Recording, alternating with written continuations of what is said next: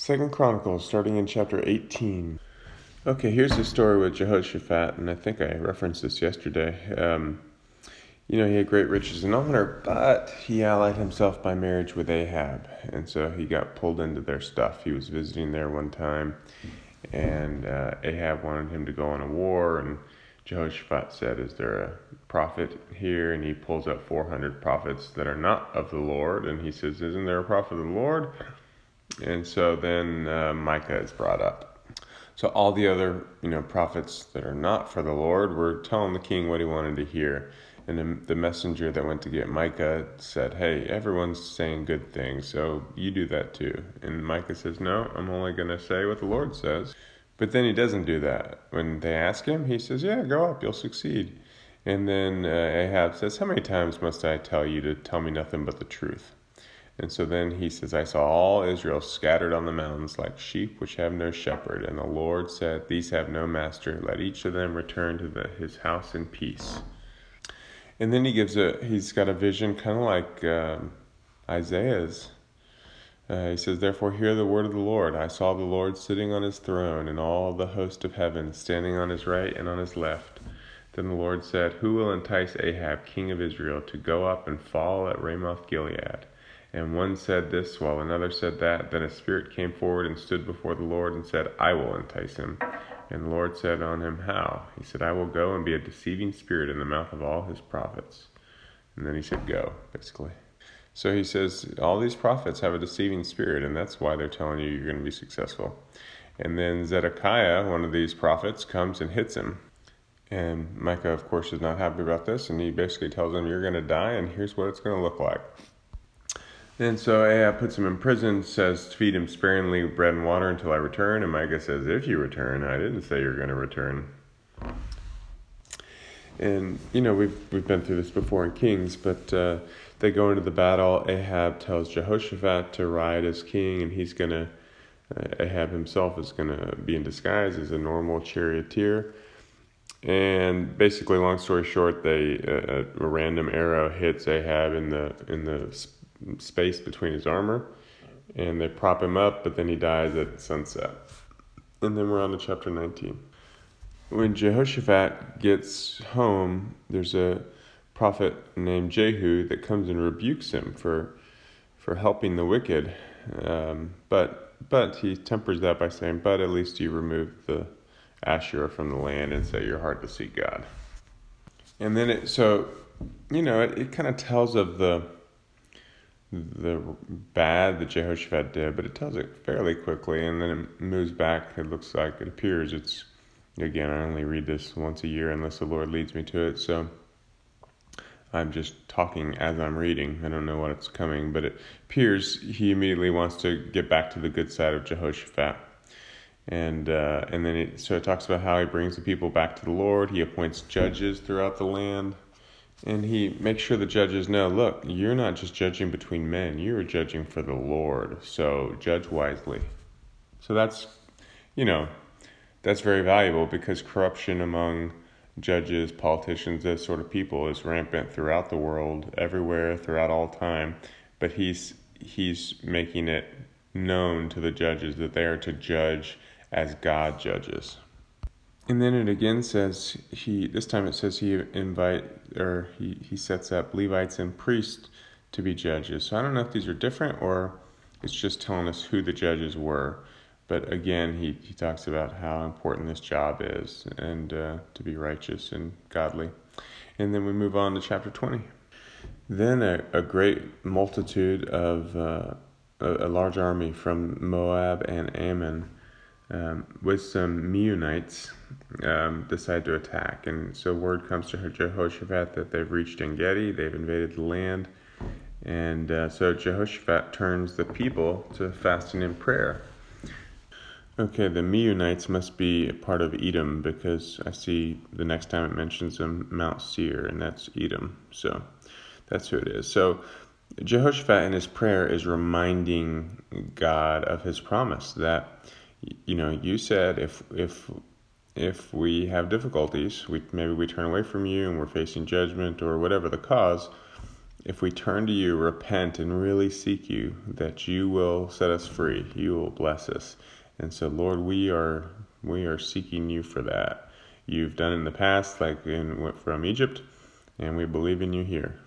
Jehoshaphat, which is actually pretty amazing that a king would admit this in front of his people because generally, in an earthly sense, this is not a good way to uh, rile up an army for a great battle. But he's admitting before the people, as he's praying to God, that we are powerless against this mighty army coming against us. Only you can defend us. And all Israel was standing there, even the kids, the wives, children. And then the Spirit of the Lord comes on Jehaziel, who's a Levite, the son of Asaph, and, uh, or, you know, you can read that for yourself, his lineage. Um, and then he, he's got a word from the Lord. He says, Listen, all Judah and Jerusalem, and King Jehoshaphat. Thus says the Lord, Do not fear or be dismayed because of this great multitude, for the battle is not yours, but God's. Tomorrow go down against them. Behold, they will come up by the ascent of Ziz, and you'll find them at the valley, at the end of the valley, in front of the wilderness of Jeruel. You need not fight in this battle. Station yourself, stand and see the salvation of the Lord on your behalf, O Judah and Jerusalem. Do not fear or be dismayed. Tomorrow go out to face them, for the Lord is with you. Hmm, so I wonder if this is the valley of Jehoshaphat. Joel 3 mentions the valley of Jehoshaphat, or the valley of decision, uh, when judgment of the Lord comes. And so you see here the Lord is going to judge between his people and the people that are against him and his people and uh, execute judgment. So uh, when you get to Joel, you remember this king and who, who's being referenced. So Jehoshaphat is humbled, all the people are humbled. The Levites uh, begin to praise and worship in a loud voice. Uh, they're all really excited because here the Lord has spoken on their behalf. They a minute ago they were all scared they were going to die, and now the Lord has said He's going to give them victory and uh, without even having to fight. And this it takes tremendous faith that they're so excited about this because unless the Lord did something very obvious, it's just a prophet. It's, you know, we can make the mistake when we read the Bible of thinking, "Oh, there's mighty prophets," and uh, or you know, even Jesus. Oh, with Jesus, how could they say no? But all these people were just men talking, normal men talking. It was not often that there was like fire falling from the sky and stuff like that that made it obvious okay, God is speaking through this man. Most often, it's just a man talking, saying, God is saying this. And people could decide for themselves that guy's crazy, which is what most people generally think. And, you know, to be fair, most people that say God's saying this are crazy. so it takes a heart for the Lord to, to be able to discern wait a minute, God is with this person, what he's saying is true, versus that guy's crazy. So some people just take, you know, have the general stance, well, anybody that says that sort of thing is crazy. Well, they're going to miss what God is saying because they're just thinking everybody's crazy. Other people um, will have a heart from the Lord and be able to, to discern these things. And the problem with the human nature is we think, oh, if we lived back then, we would have definitely done what the prophet said. We would have done the way of the Lord. But that's what all these people thought about the earlier prophets. Jesus talked about that with the Pharisees. Like you admit, your your sons are the ones that killed the prophets, and now you're going to kill me. You know, he, that it's the heart of man to say, "Well, I wouldn't have done that. I would have done the right thing," but then miss the right thing when it's your opportunity in your day.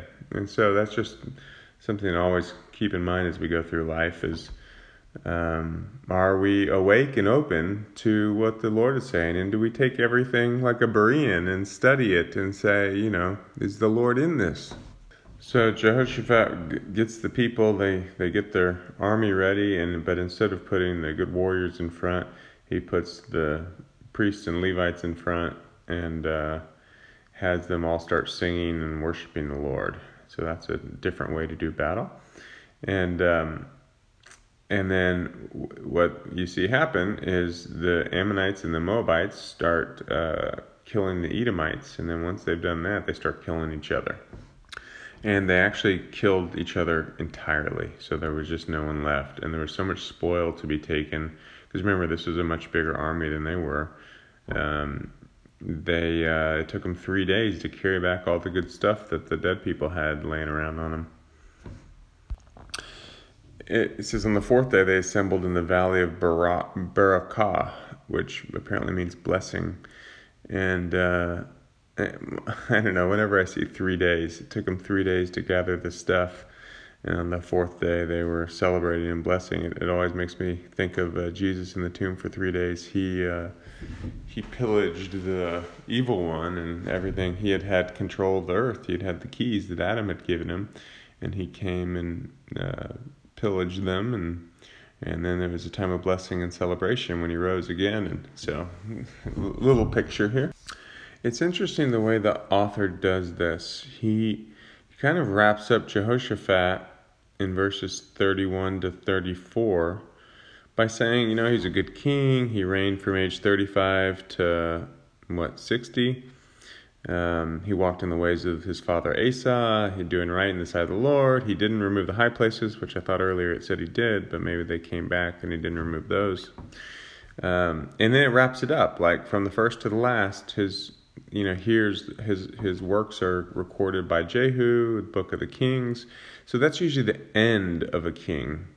But in this case, he saves where uh, Jehoshaphat does real evil till the end, after he's wrapped it up. So it's like he wanted to preserve the goodness of the king first, but then he could he had to mention, well, he did do this pretty wicked thing, and so he mentions that he allied with Ahaziah and uh, they they did uh, ships, and um, they you know it was a disaster because the Lord uh, did not bless him, and so that's the end of chapter twenty.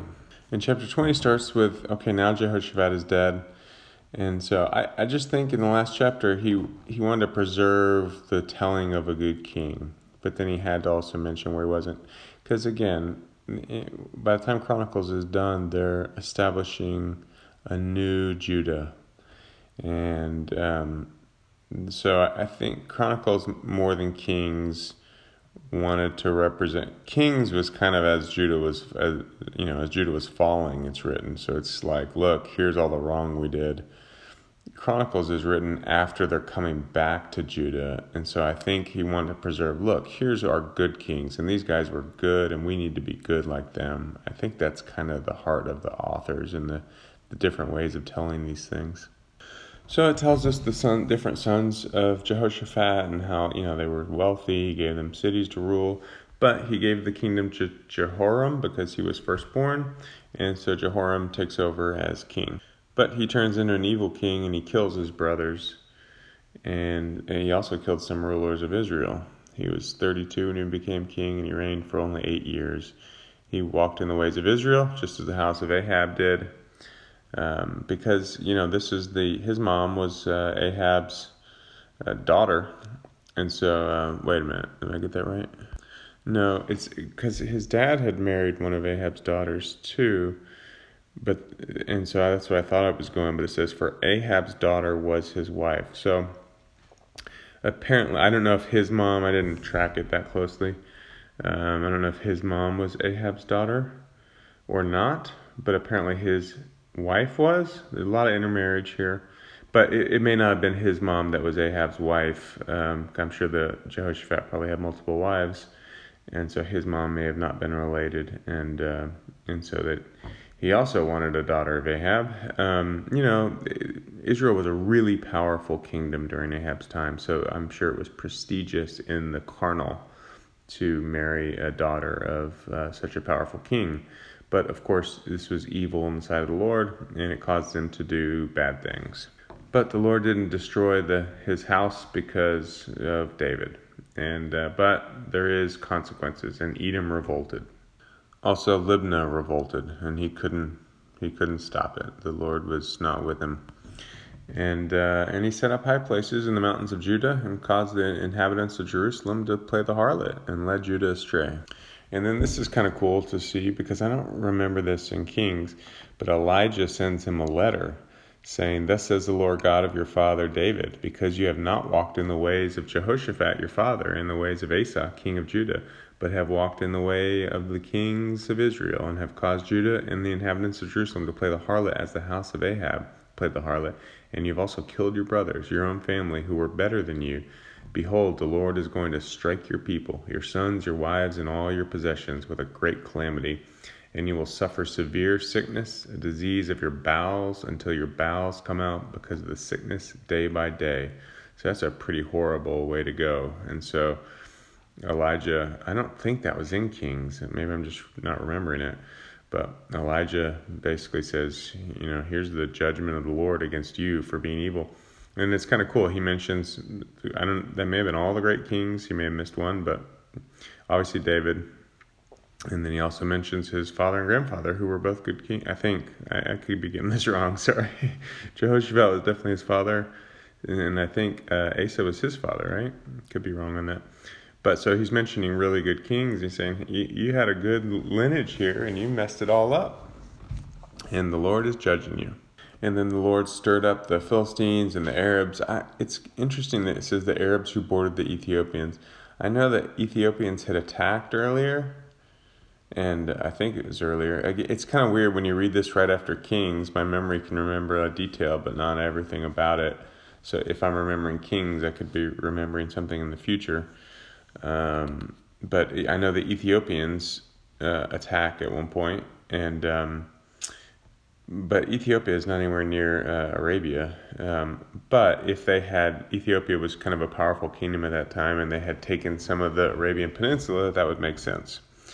And uh, anyways, they they're all kind of attacking. So all of a sudden he's being attacked on all sides, and then all of a sudden this sickness come on come on comes on his bowels and uh, he's just you know living a horrible end of day and so he, he only you know he became king at 32 and he only lived to be 40 uh, and lived a horrible death so his decision to turn away from the lord was a costly one um, it, personally and obviously it's hor- you know missing the whole point of life, missing the whole point of being a king of Judah and all that. But but even personally, he decided to live for his own flesh, and that did not go well for him. And uh, that's it for today. God bless you.